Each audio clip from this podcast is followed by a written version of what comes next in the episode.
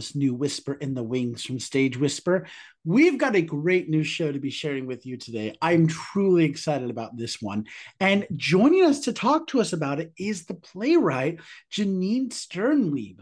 Her new show, First Ladies and the Big White Lie, is having an industry event on March 7th and 8th at Open Jar Studios. So we're very excited about that. And I as I mentioned, I cannot wait to share this great show about these wonderful first ladies in American history with you. So let us welcome on the expert on telling us about this show, Janine. Welcome to Whisper in the Wings from Stage Whisper. I'm so excited to be here. I am so excited to have you and to learn more about your amazing new work. I can't wait for it to get here to New York for this industry event and beyond. And I want to start by having you tell our listeners a bit about what First Ladies and the Big White Lie is about. Yeah. Okay, so like so many people after 2016, I was pretty devastated by the election. And then, of course, we had this horrendous event in Charlottesville, Virginia. And, you know, we were even more devastated to find out that our president thought there were good people on both sides. So, about a dozen years ago, I'll just back up and I'll show you what, what the real inspiration for this play is. The Hemingses of Monticello by Annette Gordon Reed is a biography of Sally Hemings and her family, many generations. And I read this, so, you know, a dozen years ago, I read the book and I just, you know, had all those thoughts in my head about, about Jefferson and Hemings and, and Charlottesville, which is where Monticello is. And I thought to myself, what would Mary Lincoln, who spent, who really gave her life to save this country, her husband's life, her children's lives, to save this country, think about Americans showing up in Charlottesville to protest the raising of Confederate statues. And I imagine this afterlife where she's suffering over seeing that you mean Stonewall Jackson and Robert E. Lee are what people are showing up to defend? And, you know, what happened to what happened to my husband and his legacy, Abraham Lincoln? And and who walks in the door of this afterlife but Varina Davis, the first lady of the Confederacy. So that's where the play started. And so now the play begins with the most famous of the of the deceased first ladies, that would be Mary Lincoln, Jackie Kennedy, Abigail Adams, Dolly Madison, Patsy Jefferson, the daughter of Jefferson. The play begins with the Republican debate in 2016, where Donald Trump brags about the size of his hands. A lot of people remember that. And Mary Lincoln realizes this is a this is a disaster for the Republican Party. Of course, he wins, and then and then strange things start to happen in this afterlife. People that shouldn't be there start to walk in the room. Eventually, Varina Davis will walk into the room. So everything is sort of going wonky. And that reflects our society, right? Where are our norms? Where is our democracy going? What has happened to the party, the party of Lincoln? So all of these things are getting reflected. So and and, and I take it all the way through the election and ultimately January 6th and and the and the inauguration. So we end with the inauguration. There's a whole plot in there around Jefferson and Sally and telling the truth. Patsy Jefferson has a really hard time telling the truth. And the reason she has a hard time telling the truth is because historians knew about Sally Hemings for 200 years. And before we had the DNA evidence, they just kept saying, no, Sally Hemings was not his concubine. That did not happen. And once we had the DNA, evidence, now, okay, now the, the historians are saying, oh, okay, I guess we were wrong. I guess Sally was real. So we're dealing also with the culture wars, right? So we're told, you know, in Florida, you know, they don't want to teach Black history. They don't want to teach about slavery. So Nikki Haley can't let the words come out of her mouth that slavery was the cause of the Civil War. This is all revisionist history, right? This inability to make white people feel uncomfortable with with our American history. So we, we deal with that directly, right? We're gonna we're, we're gonna confront our history. We're gonna tell the truth, and we're all gonna be better for it. And it's gonna mean a more inclusive, more honest society. That's the objective. And to save democracy. Yeah, small, small goals here. no, I mean, what a piece. What a what a timely piece. And I I mean, what a responsive piece. There, there's been a lot happening, I think, just in the last eight years in the world. We've just been dealing with so much. And I love how you decided to react and, and, and tell a story and whatnot, how you decided to present it using these incredible women from our past. So I'm interested to know. I mean, you've kind of hinted that you were initially inspired to write a play when you witnessed the events in Charlottesville and whatnot. What was the idea? What inspired you to write this play using the first ladies and such? Yeah, so um again, it's because I knew so much about Jefferson and his family and I knew about this big lie out there, right? That Sally doesn't exist. And I kept thinking about about about Confederate flags being in Charlottesville today. These people are going to to rally around the Confederate flag. You know, I think most most people who understand history know really what that flag is for. What would the what would the the the people who lived through those those years, the Confederate years, make of this? This travesty of you know, rallying around the Confederate flag at this crazy stage. I also want to mention that Eleanor Roosevelt, as the most beloved first ladies, first lady, does does has has an important role in this play, though she's not in this room that we first see the first ladies in. She's kind of the most evolved of the first ladies, and she sort of has a special role in the afterlife. Wonderful. As we are riding right into the industry event here in March. What has it been like developing this work? Okay, so I, I I thought about it. I started writing things. I didn't get too far with it until COVID.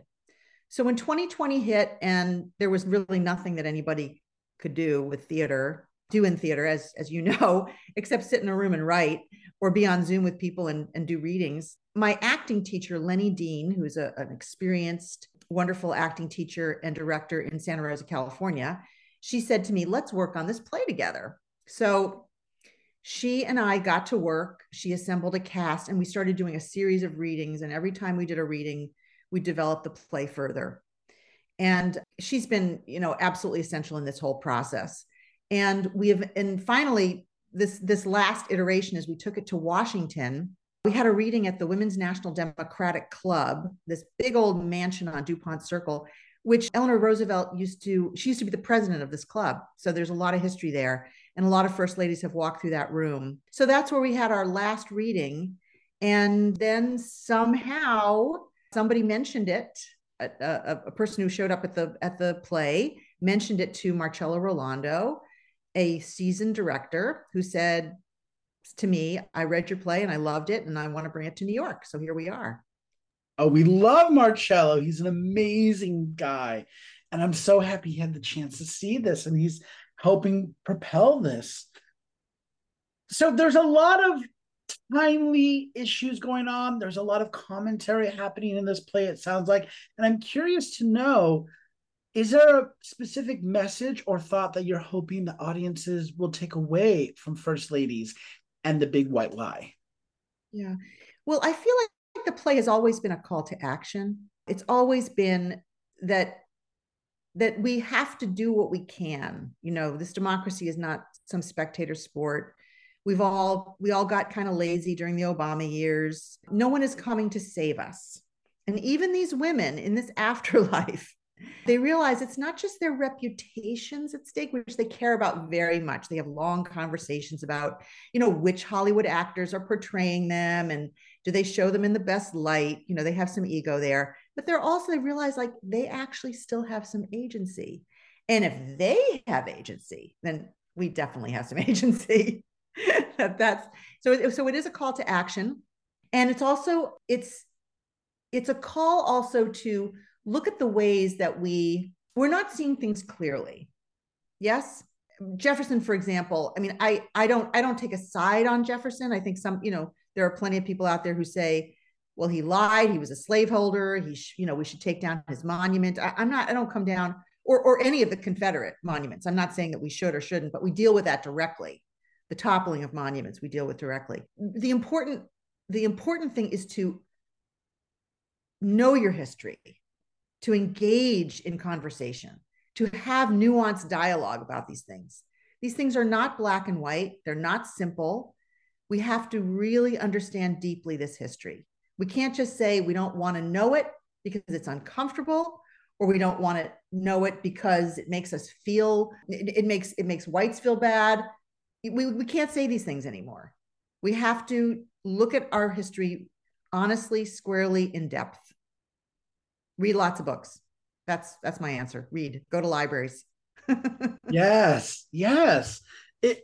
I mean, it, the age-old adage: if you don't learn your history, you're doomed to repeat it. My final question for this first part of the interview is: Who do you hope have access to your show? I want people to feel like this history is theirs. There are going to be there are going to be people who show up who know who Eleanor Roosevelt is or Abigail Adams, but they might not know everybody on that stage. And I want them to feel as the as the first ladies themselves come to feel that this is a living, breathing history. It's a living, breathing democracy we need to know about it. We need to engage with these characters and these stories and these mythologies. All men are created equal. It's a nice thing to say. Patsy Jefferson is so very proud of this. It's it's what we are what it's what we aspire to, but we're not there yet. We're not actually there yet. So I want people to come out of that theater feeling like history is fascinating and wonderful. These characters are amazing and this country is aspirational. The, the, the promise of this country is aspirational. And let's get to work to make it actually a, a reality.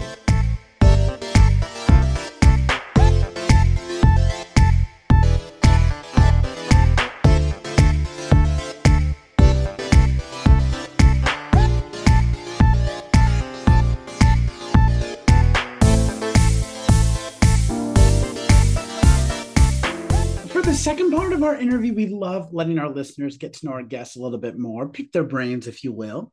And I would love to start off by asking you what or who inspires you? What playwrights, composers, or shows have inspired you in the past, or just some of your favorites? This might take a while. I hope you're ready.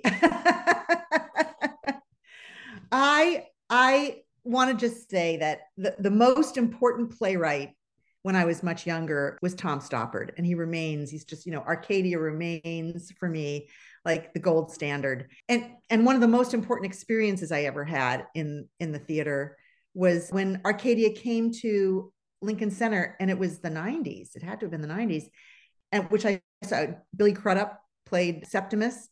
And I, I won't give it away in case anybody hasn't seen it, but there's a big reveal late in the play and I will never forget the whole audience gasping, just like we all in this huge theater. Just, oh, so that was one of my favorites. And then also, this is probably about 10 years ago, I saw Brian Cox in Stoppard's Rock and Roll and Rufus Sewell. And yeah, that was quite a wonderful experience. As I mentioned, Jackie Sibblies Drury's Fairview, and also We Are Proud to Present. I love those plays. I love Stephen Adly Guirgis, New York playwright. I love his work. Paula Vogel, Indecent, How I Learned to Drive, you know, really seminal, important plays in my life. Other Desert Cities, Clybourne Park. I mean, talk about a political play that just Clybourne Park just gets gets right there in there, and mm, I love that so much. And the play that I really love lately, a really new play, is Heroes of the Fourth Turning by Will Arbery, which which deals with Trump directly. You know, they it's and and it's it's a, it's about how people who it's about uh, Catholics actually, very very conservative Catholics who did vote for Trump because he was he promised to end abortion, but how that's not sitting so well with them. You know, he doesn't quite represent their values. But it's really about how we all have to deal with that the contradictions in our world. And I also want to put shout out to Lauren Yee, The Great Leap and Cambodian rock band I've seen recently and just extraordinary, beautiful political plays. I love political plays and I love plays that just keep me on the edge of my seat where I have to listen really closely so I don't miss anything. That's my my idea of great theater. Yes, wonderful list there. Some incredible pieces. I, you and I need to just get together and see some theater because absolutely, I'm with you on that. I'm just like sitting there. I'm like, yep, that one, yep, that one. We actually covered other desert cities on our podcast, Stage Whisper, and it was just such a great. That's not where I thought the show was going to go. That is not where I thought it was going to go. It was brilliant. So I love that list. Some great new works for me to check out. I'm curious to know. Now I know that you are in California, but uh, have you seen any great theater lately that you might be able to recommend to our listeners, either here in New York or out in California? Yeah. So, well, the Great Leap I saw at at Berkeley Rep. Oh, you know, I'll just do a shout out. I know this is not a really new play, but I did see a production in California of District Merchants, Aaron Posner's play, which is it's an adaptation of Merchant of Venice, and it takes place in the Reconstruction period in Washington. So it's a it's a play about the interaction between Jews and newly freed blacks. So that's a really interesting play and a an interesting period of time that I loved a lot. I mean, my favorite theaters I live in the Bay Area. My favorite theaters are Berkeley Rep, Shotgun, San Francisco Playhouse, ACT. Really great stuff. You know, showing showing there. Yeah. Oh, I saw POTUS. I love POTUS is everywhere. Selina Fillinger. I did see that at Berkeley Rep. That was really fun. That is a fabulous show. Loved seeing that. Had the pleasure of seeing that at least twice last summer. So a beautiful list and great shout outs to some wonderful theater companies out in the Bay Area. Fabulous. I am curious to know what is your favorite part about working in the theater? You know, before the pandemic, I really thought that I was going to become a director. My kids, I was I was an empty nester. My kids had left and and I came to this kind of late, you know. I, I love theater as a child, but really let it go. I mean, I I was I was a, an English and history major in college, and I really I read a lot of novels, and, I, and I attended the theater. But then, you know, by the time I I I hit fifty, I thought, well, no, you know, I got to go back to my old love, and I and I started directing and acting, not much, mostly directing, and really thought, okay, this is my path. And then when COVID came and there was no more directing to do, I realized I had all these stories inside of me and I thought, well, you know, what else am I going to do? And why, why shouldn't I? That's the truth, right? Why shouldn't I? And I just started letting those voices of those characters talk to me. And I started writing them down. And so now, you know, I've written a play with nine historical women, lots of first ladies in this play. And, you know, and then of course I, I can read all these history books and learn more about these characters and I like stories that are meaningful. That's what I love about the theater. Stories that are meaningful. I want to have another another shout out a play that I just have to say The Jungle. Yeah, The Jungle. Wow. Like everybody needs to see The Jungle. Because here's the thing. So The Jungle is about is about immigration and refugees. And I remember at the end of it, it's it's kind of an experiential it's it's experiential theater. At the end of it, which I I, I saw it in, in, San Francisco, I just thought I said I just shouted out loud, I care about these people. Like, isn't that what we want theater to do? I care about these people. And therefore, I care about what happens to them. I care about their issues. It might make me get involved. I certainly see the world differently. I see the world from their perspective. Isn't that a gift to see the world from their perspective? Theater, theater can do so many things, right? And that's why I'm devoted to it. It has the potential to really change minds and hearts and lives. Yes, a beautiful answer. Oh my gosh, that was so wonderful. We have now arrived at my favorite question to ask guests, and that, of course, is what is your favorite theater memory? I guess it has to be Fairview. I didn't see it coming. I don't want to spoil anything, but yeah, it Jackie Sibblies Drury's play Fairview is so brave and it was so astonishing to be confronted in the theater.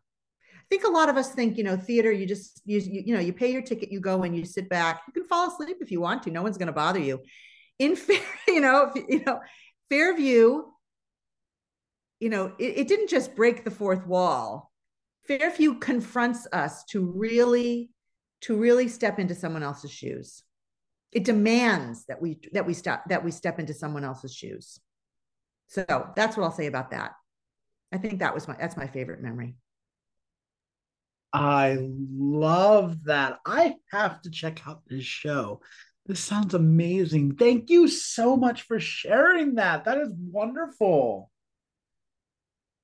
Are there any other projects or productions that you have coming on the pipeline that we might be able to plug for you?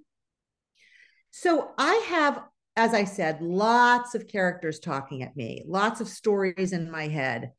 You know, a lot of people have said to me, Oh, you know, your kids are gone. You can travel to Europe. You know, you got all this time. And I'm not going anywhere. And you know why I'm not? I mean, I'm not going anywhere outside the country. I've taken two tours now of the Deep South. We have so many stories in this country that I am dying to tell. My next story is set in Nikki Haley, South Carolina, about a governor from the 1840s. So these are all, again, I love real characters. I love real people. And because honestly, you know, truth is stranger than fiction. So I'm going to be writing a play about that guy. And I'm going to be, and I, and I, I'm, I'm really, and, and I'm, and I'm caught up in the culture wars. I mean, there's just, there's an endless amount of things to say about this moment in history, right? Where we're going to give rights to gun owners and we're not going to give rights to women over their own bodies. I mean, you can't make this stuff up. It is so outrageous. So I'm going to stay right here in America and keep writing my stories about the conundrum that is all men are created equal. I love that. The conundrum that is America, the imperfect project that we love and get frustrated at at the same time. Well, my final question for you is if our listeners would like more information about First Ladies and the Big White Lie or about you, maybe they'd like to reach out to you, how can they do so? Absolutely. So if you go to the web, it's First Ladies and the Big White Lie.com. And if you want to reach me, and you can on my website, you can um, you know, connect with me there, or you can connect with me on Facebook. It's First Ladies dot the Big White Lie. That's those are the two best ways to be in touch. And I would love to hear from people. Love to hear what they have to say about these characters every time we've done a reading, we've asked for feedback. It's been really fun, you know, hearing what people say. And, and, let me also say that whenever I talk to people about the play, I always say it's about the most famous deceased first ladies. So who are we talking about? And I let them speak. And it's really interesting. You know, everybody says Eleanor Roosevelt, everybody says Jackie Kennedy. You know, a few people might say Mary Lincoln, but then it's like, oh, not everybody knows who Dolly Madison is. Not everyone knows who Abigail Adams was. She was the first feminist, our first American feminist. What an incredible character.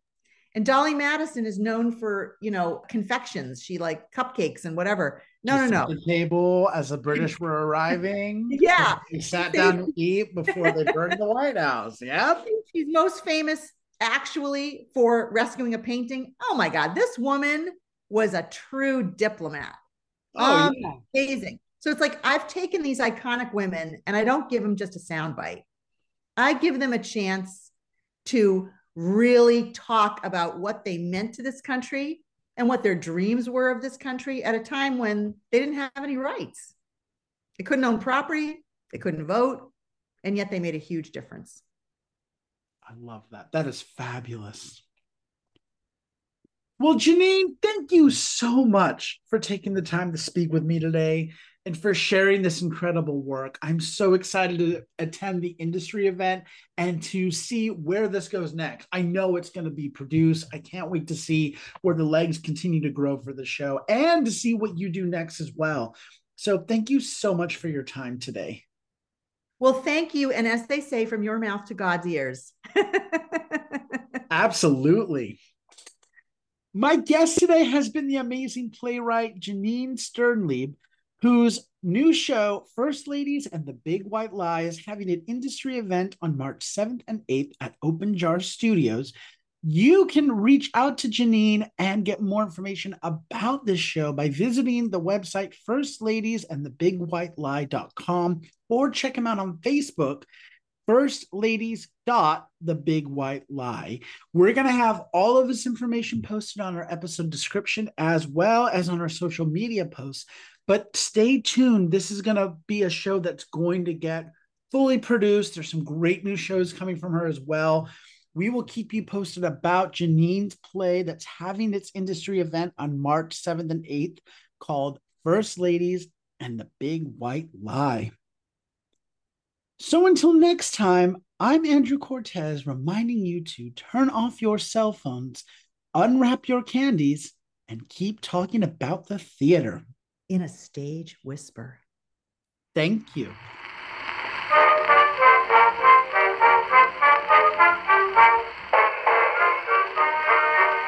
If you like what you hear, please leave a five star review, like, and subscribe. You can also find us on Facebook and Instagram at Stage Whisper Pod. And feel free to reach out to us with your comments and personal stories at stagewhisperpod at gmail.com. And be sure to check out our website for all things Stage Whisper and theater. You'll be able to find merchandise, tours, tickets, and more. Simply visit stagewhisperpod.com. Our theme song is Maniac by Jazzar. Other music on this episode provided by Jazzar and Billy Murray. You can also become a patron of our show by logging on to patreon.com slash stagewhisperpod. There you will find all the information about our backstage pass as well as our tip jar. Thank you so much for your generosity. We could not do this show without you.